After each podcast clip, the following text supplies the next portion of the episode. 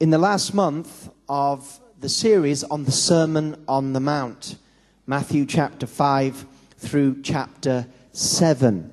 And I want to say to you that we've been teaching this for a number of months, and although every teaching service is a teaching service in its own right. You don't have to come to everything uh, to get something. If you come once, there'll be something there for you. It's contained in its own right. Uh, but all of the sessions on the Sermon on the Mount are on our website, kt.org. You go to the media section, it gives you a list of different series. You see the Sermon on the Mount, and every one of the teachings on the Sermon on the Mount is there for you. So you can go through this teaching series on the Sermon on the Mount in your own time at home, and I would encourage you to do that if you haven't done that. Now, the Sermon on the Mount is the greatest sermon that was ever preached, and it was preached by Jesus himself. I just want to uh, go back over a few things before we go to, the, to, to where we are today. And the Sermon on the Mount is basically a sermon on spirit filled living. Spirit filled living. You can't live the Sermon on the Mount unless you're filled with the Spirit, unless you're born again. The Sermon on the Mount is not, ju- is not just, well, it's not just, it's not a group of moral laws it is a way of life. It is walking with the Spirit. The Sermon on Mount, chapter 5, um, begins with the Beatitudes, and I'm going to read them. The Beatitudes, these Beatitudes is the characteristic of the Spirit filled believer. And as we read through these Beatitudes, the characteristics of a spirit filled believer, when we get to the end, what happens after that is Jesus then says, Right, I've given you the characteristics of what it is to be a spirit filled believer, and now uh, I'm going to tell you what this spirit filled believer would do in different situations. How the spirit filled believer would deal with different situations in life how the spirit filled believer would walk with the Father and the attributes of a spirit filled believer. So I'm going to read this right now uh, Matthew 5, verse 3. Blessed are the poor in spirit, for theirs is the kingdom of heaven. Blessed are those who mourn, for they shall be comforted. Blessed are the meek, for they shall inherit the earth. Blessed are those who hunger and thirst for righteousness, for they shall be filled. Blessed are the merciful, for they shall obtain mercy. Blessed are the pure in heart, for they shall see God. Blessed are the peacemakers, for they shall be called sons of God. Blessed are those who are persecuted for righteousness' sake, for theirs is the kingdom of God. These are the characteristics of the disciple of Jesus, the spirit filled believer. And the rest of the Sermon on the Mount is an explanation of these characteristics in different scenarios. I'm just going to quickly break down the Sermon on the Mount for you. If you've been here regularly, this will be a reminder to you. If you're here for the first time, this will be very helpful to you. So we have the Beatitudes. Straight after uh, the Beatitudes, we have the reaction of the world to such a believer that we've just described. And that's found in chapters 11, chapter 5, verse 11 to 12. It speaks about how people will persecute and react to this type of spirit filled living. And then in verse 13 of chapter 5, we see the Christians function in the world. This believer that we've just looked at throughout the Beatitudes and the characteristics of this believer will have a reaction to the world. But what is this believer to do in the world? Well, we're to be salt and light. We're to be a light of the world, a city that's not hidden on a hill. We, we, no one puts light, lights a lamp and puts it under a basket. Let your light shine. So that section talks about the spirit filled there is not to hide away, but the spirit filled believer is to shine in society. Then, after that, one of the key verses is verse 17 that starts a big section in the Sermon on the Mount. And this, this verse 17 says, Do not think that I came to destroy the law of the prophets, but I did not come to destroy, but to fulfill. And then verse 20. For I say to you that unless your righteousness exceeds the righteousness of the scribes and Pharisees, you will be no, by no means enter the kingdom of God. And so Jesus is saying, You need to be more righteous than the Pharisees. Well, when he said that statement, the disciples must have looked at him and said, Well, that's impossible. The disciples, they're the ministers. Uh, sorry, the disciples said the Pharisees, they're the ministers.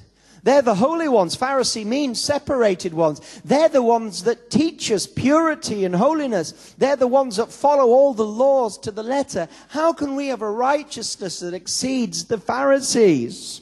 Well, from verse, uh, from verse 17 to verse 48 of, of chapter 5, all of that talks about the righteousness that exceeds the Pharisees. And Jesus speaks about the hypocrisy of the Pharisees because Pharisaism, as we've been looking at over this period, Pharisaism is outward religion. Outward religion. It's what you show to other people. But true spirit filled living is inward. So the Pharisees, for example, wouldn't commit adultery on the outside, but on the inside they were lusting in the heart. They didn't think it mattered. It was what was outward. The Pharisees wouldn't kill somebody, but on the inside, they would kill their reputation, they would hate and do all manner of, of, of, things like that. And so the Pharisees were external. The Pharisees were concerned about what people thought, think about them. The Pharisees' goal was that you and me would think that they were holy. But they weren't living a life on the inside. What God is looking for is an internal heart righteousness. He's looking for the things and the way that you live your life when nobody sees you.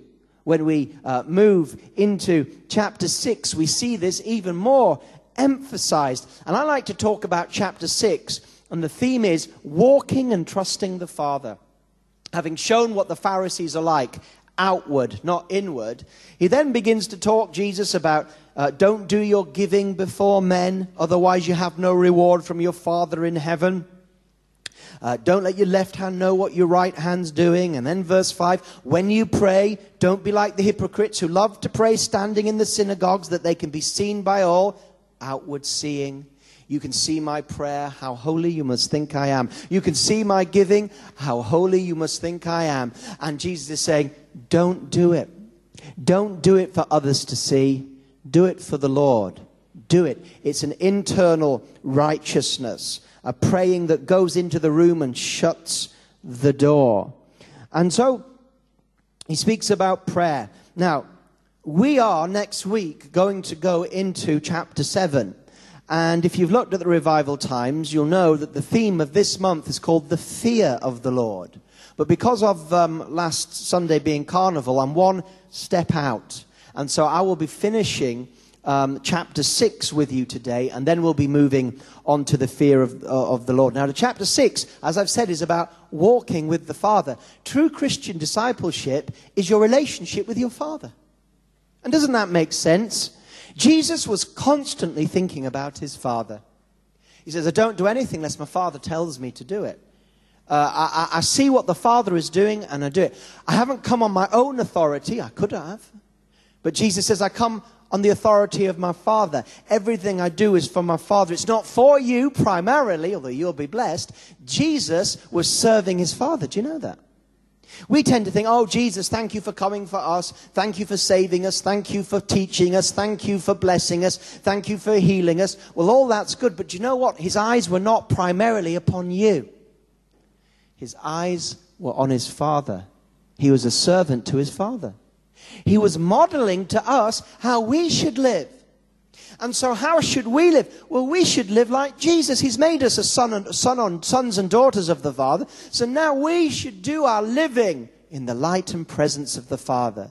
Our prayer is for the Father, it's not for you. Our giving is for the Father, it's not for you. It's internal, it's a secret thing.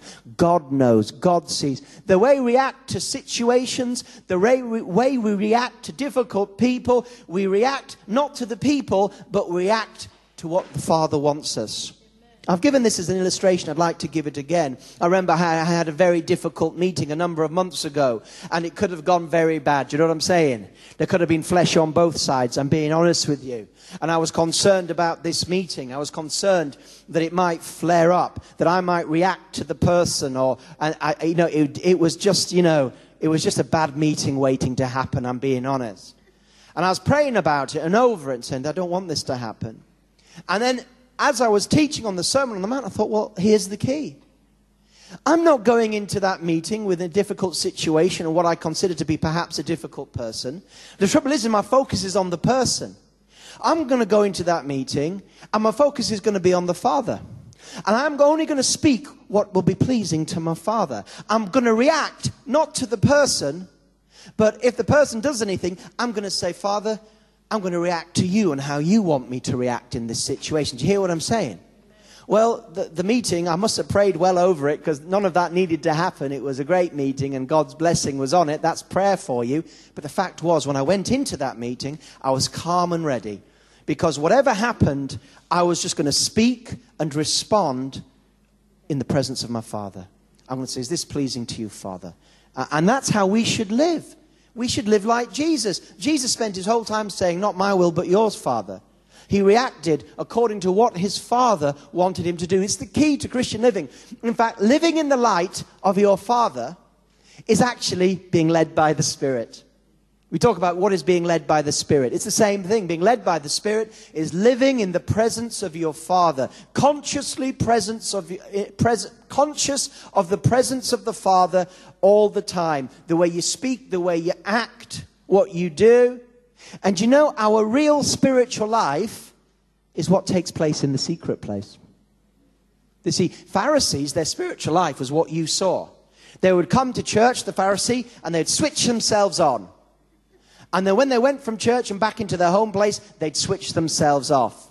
Isn't it true? You find out what somebody's like when you see them in the family home, unguarded. That's where you see him. So, how you act in your marriage, that's who you are. And you know, you can, Pharisees will come and the husband and wife will look like the perfect couple. You know, they, they look like the couple that the Lord is modeling uh, the church's bride on. They look like that. But you have no idea that once they get home, they're fighting like cats. You know what I'm saying? The family comes to church, everybody's in their suits, the kids are there. Oh, you think, my God, that this family's going to be raptured. But the minute they, the minute they shut their door and they're off, that's who they are. You're a single person and you come to church and you act in a certain way, but when you get home to your room, the things you do, the things you watch, the things you say, the things you think, that's who you are. Now, I don't want you to be depressed about that. We're, we're all a work in progress. I'm just trying to help you say, How am I doing, Lord? Don't think about what you're like in your cell group. Don't think what you're like in public. Don't think what you're like here today. Think about yourself when no one's watching, where, where nobody knows. That's how spiritual you are because actually somebody is watching. And somebody does know. Father. Father. So, can I encourage you to work on your discipleship, work on the secret place where nobody sees, because that's where true spirituality is born. Begin to have your secret life line up with the Word of God, and you know what? The Father will be pleased. This is the Sermon on the Mount. And so now we're getting to the place today where we, where we are finding ourselves, if I can find my in Matthew chapter 6, 25, and you picked a good day to come because we're looking about not worrying anymore. so we're going to look at not worrying, but then next week, and I can't wait to get into chapter 7. Next week, that's when we're going to look at the fear of the Lord. Because, in my opinion, the fear of the Lord is the missing message in the church today. The fear of the Lord. Thank God for grace. Thank God for liberty. I believe in grace. I wrote a book, No More Law. Do you know what I'm saying? I, I know a little bit about grace by His grace. But what we need is the fear. Once you understand God's grace, you're now mature enough to go into the fear of the Lord, the awesome power and might of the Lord. Unless you're founded in grace, once you start going into the deep things of the fear of the Lord, you'll start thinking you're not going to get saved. You'll start being introspective. Your, your relationship with God will get all rocky because you'll get scared that, you, that you're not going to heaven. But once you're established in grace, then you move on to the deep things. And remember, the Sermon on the Mount finishes in chapter 7 and a healthy, spirit filled Christian knows they're a child of the Father. We're looking at this right now. Your Father, your Father, your Father, all through chapter 6. Jesus is establishing the Father's love and care for you So that when you get to chapter 7, you're not going to freak out. So that next week, when I start preaching on the fear of the Lord, you won't be running out the door, scared stiff. But you'll be saying, wow, the fear of the Lord is clean. Do you know, I've been having a few experiences with the Lord. They're not massive, powerful experiences, so I don't want to make it sound something it's not. But He's been giving me some glimpses of His sovereign power and His nature. And it's scary, but it's wonderfully scary. It's wonderfully scary. You know, the fear of the Lord is clean. The fear of the Lord is the beginning of all wisdom. Now remember, not scared. Oh, I'm scared of my dad because he's abusive. You know, it's awful when a child is abused by their father, and that fear has got nothing to do with what we're going to talk about next week. The fear of the Lord is healthy. The fear of the Lord keeps you sober and alert. The fear of the Lord gives you a healthy respect of God. There's very little healthy respect of God in so called grace circles today. You know, it's like they, they, they, call him daddy, and he is daddy, but he's also the sovereign creator of the universe. He pulls down nations, he sets up nations. He doesn't suffer fools gladly. You look at history today, you look at what's going on in history. God saw it all, God superintended it all. And any student of history, you're shaking your shoes when you see how God has lorded it over the history. But I tell you what, that's strong meat. Most people can't take that. They need, they, they need the milk of grace first. And that's fine. But that's where we're going. The fear of the Lord is going to set you straight, going to make you strong. It's, it's, it's, it's, going, it's the fear of the Lord that will bring revival. Hallelujah. But only when it's based on the foundation of grace. Grace. So here we are chapter 6, verse 25. Read and receive. Therefore, Jesus says, I say to you, do not worry about your life, what you will eat or what you will drink, nor about your body, what you will put on. Is not life more than food, and the body more than clothing? Look at the birds of the air, for they neither sow nor reap nor gather into barns yet your heavenly Father feeds them. Are you not more value than they? Which of you, by worrying, can add one moment to your life? So why do you worry about the clothing? Consider the lilies of the field, how they grow. They neither toil nor spin. Yet I say to you this Solomon in all his glory was not arrayed like one of these. Now, if God so clothes the grass of the field, which today is and tomorrow is thrown into the oven, will he not much more clothe you, O you of little faith? Therefore, do not worry, saying, What shall we eat, or what shall we drink, or what shall we wear? For after all these things the Gentiles seek. For your heavenly Father knows that you need all these things. But seek first the kingdom of God and his righteousness, and all these things will be added to you. Therefore, do not worry about tomorrow, for tomorrow will worry about its own things. Sufficient for the day is its own trouble. Isn't that wonderful? Now, just before we came to this passage, we did some teaching on money. Don't lay up treasures in heaven so don't lay up treasures on earth where moth and thief, but lay up treasures in heaven. In other words, the choices that we make, what we do on earth, we can deposit by our good works and obedience to the Lord, we can deposit in our heavenly account, and it'll never rust. What you do for the Lord is never forgotten. Do you know that? You might forget it, others might forget it, but everything you do by faith unto the Lord, when you love one another, when you serve, everything that you do is credited to your account in heaven has nothing to, it doesn't get you into heaven. That's grace of God. It's a free gift. But it builds up a reward to you that when you get to heaven, God will say, Look at your account. Look at the things you did for me. Here's your reward. And that reward primarily will glorify the Lord. And so we see this on money. And it's interesting, isn't it, that Jesus goes from money to worry. Well, that makes sense. A lot of our worries are often money focused, aren't they? When you look at the world today, especially Europe and the financial difficulties, people are worrying about money, where they're going to get it. They're worrying about their jobs, and we understand why they would do that. And then we get to this passage, and there's 10 verses that I read to you regarding worry. And you know, it's simply telling you this God doesn't want you to worry. He doesn't want you to worry. Now, to some of you, you might think, oh, that's funny.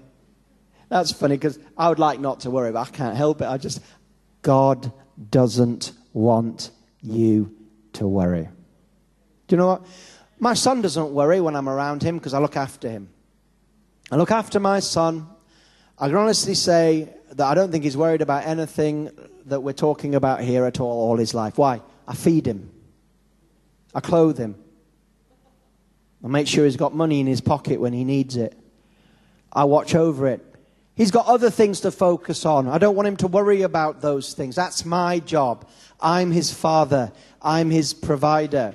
He doesn't go out and wonder if we'll have enough money to eat. He doesn't, he doesn't come home and wonder. He doesn't, it's not his job to worry. I don't want him to worry. I want him to focus on other things. I just, he just trusts me as the father provider. Yes? Well, this is what God is saying. He's saying, Well, I'm your father. In other parts, Jesus says, You know what? If you had a child and that child asked you for an egg, would you give it a scorpion or a snake? You go, Of course not. Well, if you, being evil compared to God, would never treat your child like that, how much more will your Father in heaven give you the kingdom of heaven? How much more will your Father look after you? There are 366 verses in the Bible that say, don't fear or worry. 366. That's one for every day of the year, including a leap year. You see, you can't even worry in a leap year. God makes sure that that wouldn't happen. And Jesus wants to set you free from worry because worry will entangle you and prevent you from living freedom in life. Worry and anxiety is a horrible thing. We all know because we've all worried, we've all been anxious. There's one thing I'm seeking to be free from it's anxiety. Because anxiety is destructive. It keeps you awake at night, but it doesn't give you the solution to the problem in the morning. Worrying, worrying, going round in circles, your mind going like a wheel, going round and round and round, thinking, thinking, thinking. But none of it's wisdom, it's worry.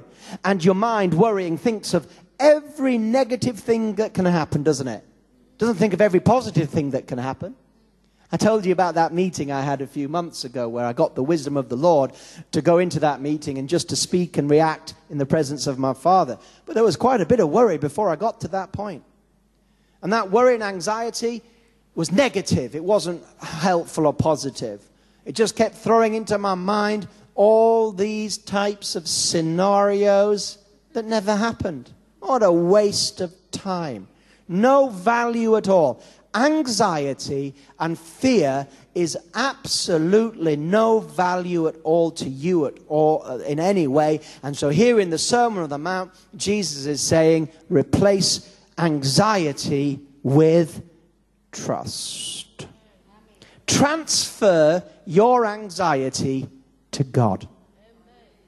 Sometimes when I've got a fit of anxiety or fear, what I do is I just stand there and I just say, Lord, I'm giving you my anxiety. And I shut my eyes and I just imagine the anxiety just like, uh, uh, like smoke just rising out of me. Just rising. I just close my eyes and I just, and I say, I'm just letting off some steam here, Lord. And I look, and it's like steam, right? That's how I, in my mind, you might think it's weird, but it works for me. I just say, Lord, here you are. And I just stand there and I just let, and it's like steam, the picture just rising off me. I'm just, I'm letting it go. I'm letting the fear go. I'm letting the anxiety go. I'm not worried. God's with me. In the end, He's in control. He's, he's, he's in control of everything that's taking place, from the minuscule microorganism that He's looking after to the massive galaxies and universe. He is in control of every little thing all of the time. Not even a bird can fall without His permission. I think I told some of you about the time when, when God illustrated that not even a bird will fall to the ground dead without his permission. Did I tell you that? I'm going to tell you it again because it'll bless you. Because we're talking about living free, fear free. I was uh, driving down a motorway, and as I was driving, I just looked to the left, and I could see up in the sky down the motorway just this bird flying. And it only took a moment. As I looked, I saw it in the distance, and the bird just dropped, bang, down to the floor. And you'd think, oh, maybe it's one of those hawks going for a mouse. Well, it wasn't, because as I got to the place where it dropped, I saw it by the motorway, dead, stone dead on the ground. And I looked at that, and the Lord reminded me of that verse. Not one bird drops to the ground without the permission of God. If, if I had taken one split second delay, I would not have seen, that, seen it happen. God ordered my, my, my view. I just went, I looked up, and at the moment I looked, I saw it. Split second before or split second after, I'd have missed it. And I thought, look at God. God is so in control. Even the bad things that happen don't take him by surprise. They're part of his plan for our victory. Even our mistakes don't take him by surprise. Even when we fall and stumble badly, he's not surprised. We don't want to fall, we don't want to stumble, but if you have, he's not surprised. He knew it all along, and he's fixing on picking you back up and setting you forward again. It's all in his hand. It's called the providence, the providence of God. Worry will neutralize faith. This is why in verse 30 he says, Will he not clothe you, O you of little faith? You of little faith. This is a question of trust, trust issues. I've said this a number of times during the Sermon on the Mount that the Christian, of, Christian life is simply a question of trust. Trusting God. That He's real, that He's in control, that He's with you, and that He's your Father. If you're going to be a beatitude Christian and you have a spirituality that is internal, a spirituality that is not about what people think about you, but driven by what God thinks about you, then God also wants you to enjoy His fatherhood and His care for you. He wants you to be free to serve Him. Seek first the kingdom of God yeah, well, you can't seek first the kingdom of God if anxiety and fears are dominating your life. You can't do it. God wants fear free, anxious free Christians. And so you say, well, I'm going to find that very difficult. Get to know the Father, get to know Him, read about Him, pray to Him, spend time worshiping Him in His presence. Think about the good things that God has done in your life. We've all got testimonies. Just look back. I find that when I'm anxious or worried, sometimes what I do is I look back to see what the Lord has done in my life. And I look back and I think, well, you know, I've been in difficult situations before. Didn't think I'd get through them, but I did. And in fact, when I look back, all I see is the Lord. I see the Lord with me all the time. And I look at the difficult, the, the hardships, the problems. But when I look back, I just see the Lord superintending, looking after the bad stuff, the good stuff, my failures. I don't want to fail. I don't want to fail. But when I look back on the failures, you know what? I see the Lord. I see the Lord in my past failures, operating, working. He's totally in control. And so now what I'm facing, I'm going to face with the knowledge that God has never let me down. Sometimes I thought, I feared that He would. But when I look back, I realize that he didn't. He was just growing and teaching me things. He was saying, Do you trust me, son? Sometimes when you wonder where God is, he's just saying there, saying, Just waiting for a couple of moments to see if you trust me. To see if you trust me. It's like when, you, when a father teaches his child to swim. I remember being taught and I remember teaching. And you put your child in the water and then you say, Swim to me. And you're just about that far away. But what do you do? You move back. You move back. And I remember when my dad was teaching me to swim, uh, and he says, Swim to me. I thought, That's not far. He's just there. If it all goes wrong, I'll, I'll be able to grab him. But as I began to swim, he began to do something I wasn't expecting. As I swam to him, he began to step back. And I'm not happy. I'm going, Dad, da- stop, Dad, stop, Dad. Why? I'm, I'm getting worried. Why? Because I might drown. Oh, really? Is my dad going to let me drown? No, he was saying, come on, keep swimming. Keep, I'm here, keep swinging, swimming, keep swimming, keep swimming. And then when I was like, if I was panicking too much, his arms would pick me up. He said, now, shall we do that again? Don't worry, son, I'm here. And life is like swimming to your father. And sometimes, you know, we would like uh, the father to be, to be holding us all the time in the pool. So he's holding us, you know, and we're swimming and we're swimming and he's holding us and he's holding. Well, you're never going to learn to swim that way, are you? It's the same in discipleship. So God sometimes just steps back a bit and says, Come to me. We're going, Where are you, Lord? I'm here. I've not gone anywhere. Come to me. I can't feel you anymore, Lord. The feelings have gone. Things are, this is difficult. I'm swimming and there's no one holding me. It's like I'm on my own. He's going, Keep coming. Keep coming. And if we faint, he steps in, picks us. But then he, then he waits for a bit till we get our confidence back and goes, Come on then, swim to me. This is what this is teaching about our Father in, in heaven. He is our pro- provider, He governs all things. And, and look at these illustrations. Do not worry about your life, what you will drink, or your body, what you'll put on. Is not life more than food and the body more than clothing? Is not life more? Life is so much more. Life is God. Life is service. Life is walking in the things of God. Life is more than going to work. Life is more than clothes. Life is more than televisions. Life is more. Life is God following the Lord. And we need to free ourselves from the mundane things of life that so many people fill their lives with. And then he gives this illustration about birds, and it's a very powerful illustration. Don't take it just at face value. Now, God is promising to supply here our needs, not our greeds. All right? Now, I know God can prosper. I believe in the God of prosperity, who has pleasure in the prosperity of his servants. And God can bless and make rich, and I'm up for that, aren't you? But here he's promising your needs not your greeds. And I tell you what, you need very, very, very high levels of spirituality to handle riches. Very, very, very acute levels of spirituality to handle riches. How hard is it for a rich man to enter the kingdom of heaven? He's not talking about a rich man to get saved. He's talking about how hard is it for a rich man to live for the kingdom of heaven because he doesn't need to. A rich man doesn't have to believe God for healing. He can get the best physicians he wants. A rich man doesn't have to believe God for clothing. He can have as many suits as he wants. A rich man doesn't have to believe God for accommodation. He's got enough mansions. A rich man has to be careful because it seems like the rich man doesn't need God at all. He's got everything that he needs through the power of his wealth. You have to be highly, highly, highly spiritual to be able to handle wealth. I don't know about you. I know this, this you're probably going to say that, you know, it's wrong. But I wonder if you do, have you ever thought about winning the lottery?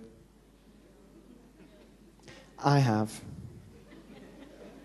I have thought. I haven't played it, but I've thought about it. I've thought about it.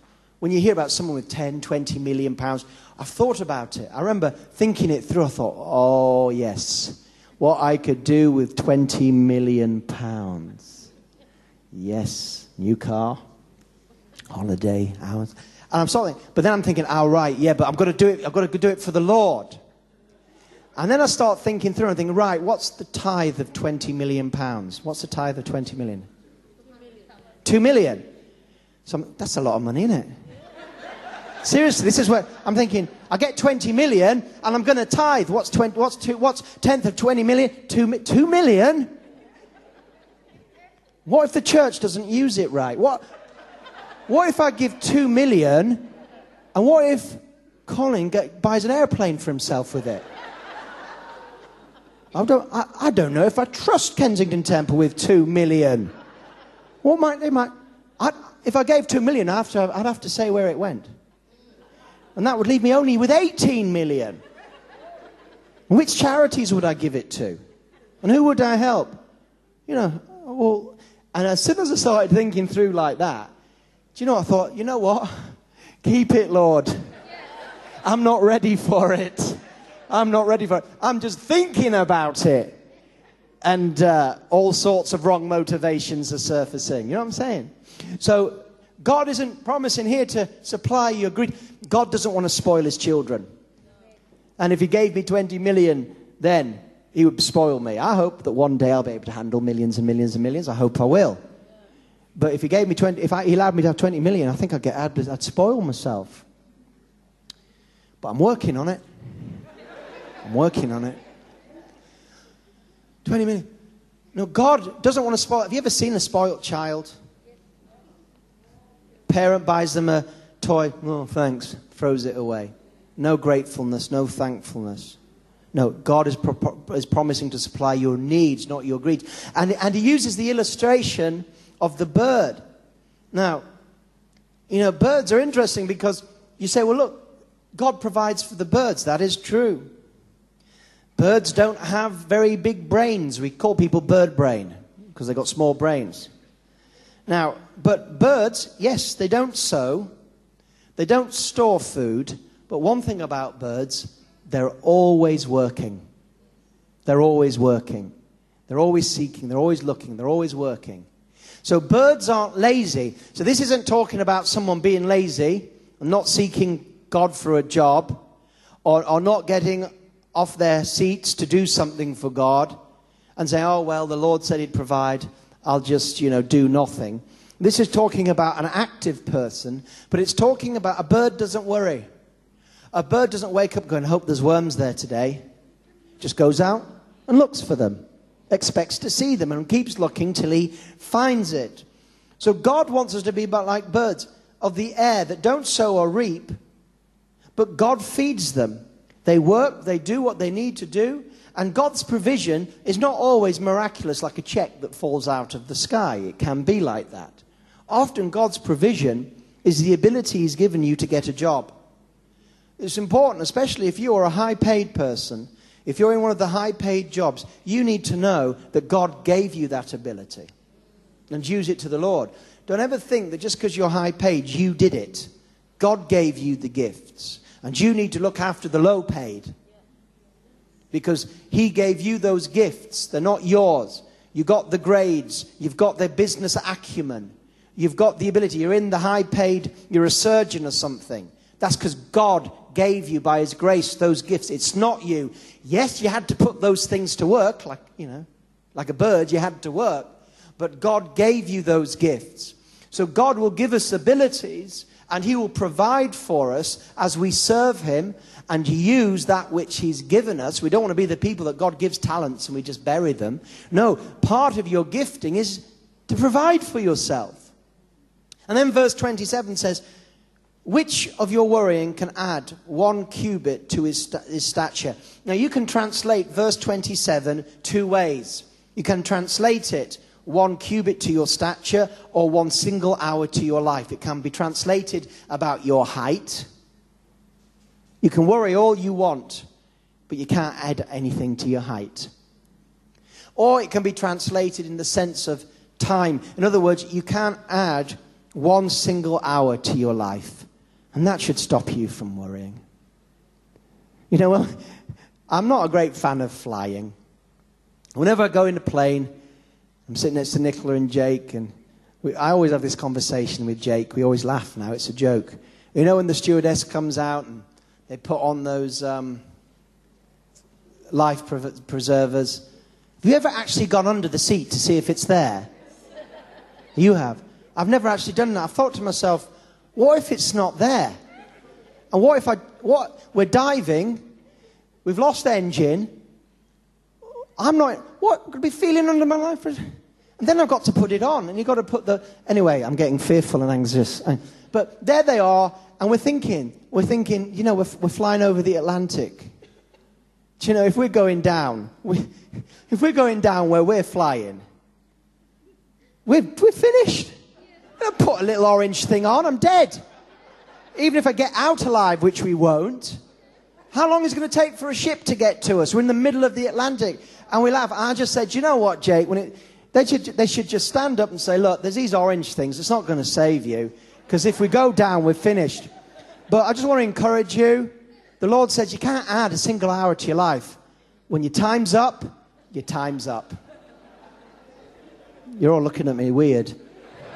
But it brings me great comfort. That's what I say to myself. Do you know what? I'm going to believe God for long life and everything. But you know what? My time is not set by the devil, sickness, or anything. In the end, God knows the length of my days. And when my time's up, my time's up. Amen. You can fly fear free from this moment on. When your time's up, your time's up. Hallelujah. And the good thing is, but then I do have a debate with the Lord. I'm sitting in the plane going, Well, Lord, when, the, when my time's up, my time's up. But you've got a lot for me to do, haven't you? I mean, I haven't even begun my ministry yet, Lord. I mean, there's so much more that I do that it can't possibly be my time yet. Could it, Lord? the lilies of the field, you, you can see what this is talking about. God clothes the God. This is talking about the providence of God. The providence of God. The providence of God. You know, the word providence is a forgotten word. How many, I'm not going to ask you to do it, but how many could tell me what the word and teaching of providence means? Wave. Look at that, about two or three or four. What? Providence. What? What's it in it? What? Providenci. Providenza. I was nearly there. We've got the Italian fellowship in tonight. Remember, life is more than Gucci and pasta. That's just for you. Not much more, but it is. uh, where was I till I was interrupted by the Italian fellowship? Now I'm thinking about that Italian restaurant that Giuseppe's going to take me to. Hallelujah. Providence. Not many of us know what the word providence is, but in the 1800s, they used to name cities after it. They used to name, you know, there's a Providence Island in New York. Providence was one of, because providence is this the, the, the providence is God's care and oversight over every single thing that takes place in the earth. God's providence. He's totally in control of everything. He clothes the lilies. He feeds the bird. He literally does it. He's in control of everything, the length of your life. Everything is under his hand. It's totally in control. When things are disastrous, the providence of God can minister to you because you say, Do you know what? God's still in control. And of course, the greatest, or one of the greatest examples of God's providence is Job, isn't it? The devil said, I'm going to do this and I'm going to do that and I'm going to do. And God says, This far you can go but you can't go any further. It's the providence of God. And all those things that Job, Job suffered, it was in the providence of God. And, and at the end, he was seven times better off than he was at the beginning. It was the providence of God. And what Job went through, he didn't know that millions and millions of people would read about his experience and learn about the goodness of God. He couldn't see it there. He couldn't understand the providence of God. God's providential care of you. He is totally in control of you, my friend. Totally and utterly in control of everything. It's not down to you, it's down to Him. Just trust Him. Because the moment you think it's down to you, you're finished. Oh, but what if I mess up? What if I.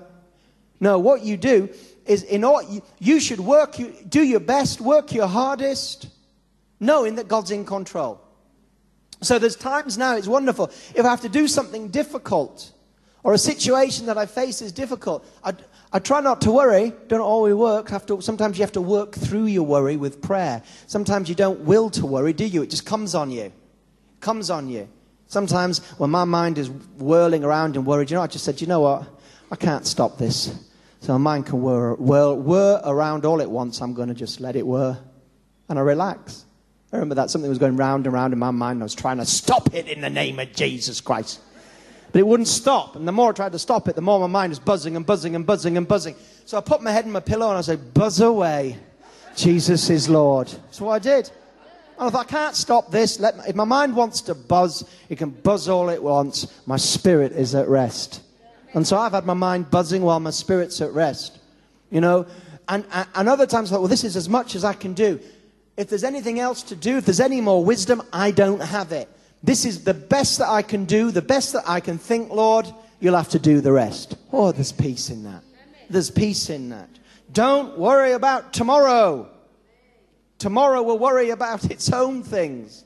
That doesn't mean you don't plan, it's an attitude. But as I bring this to a close, let me say it really is about this. Is your father trustworthy? Is he? Do you trust him? Do you trust the father in the bad times and the good times? Do you trust him when it doesn't seem that when his, when his hand is hidden? When it doesn't look like he's involved? Do you trust him? Do you trust him?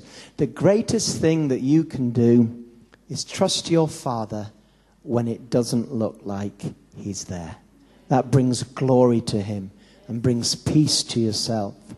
Well, I said that chapter 6 is all about walking with the Father. Isn't that wonderful? The Sermon on the Mount, we have the Beatitudes, we have the righteousness that's of the heart, we have that the Christian life is living in the light of your Father's gaze, that your Father's always watching, and so the way you act, the way you believe, the way you respond, the way you speak is increasingly done in the light that my Father is watching. And that's what matters. Not you, not, not what you think, but what He thinks is going to govern me. Isn't that wonderful? And then you get to the place where He says, Trust me, walk with me.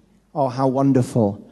Now we're ready to get into chapter 7, starting with, Judge not that you be not judged. Woo! Next week's going to be some fire, but not fire that brings scared fear. We've just been speaking about the Father, haven't we? No, this is, this is, this is going to be like, wow, he's my dad, but he is the creator and Lord of the universe, and I'm not going to mess around with him. I respect him too much. Amen. See you next week.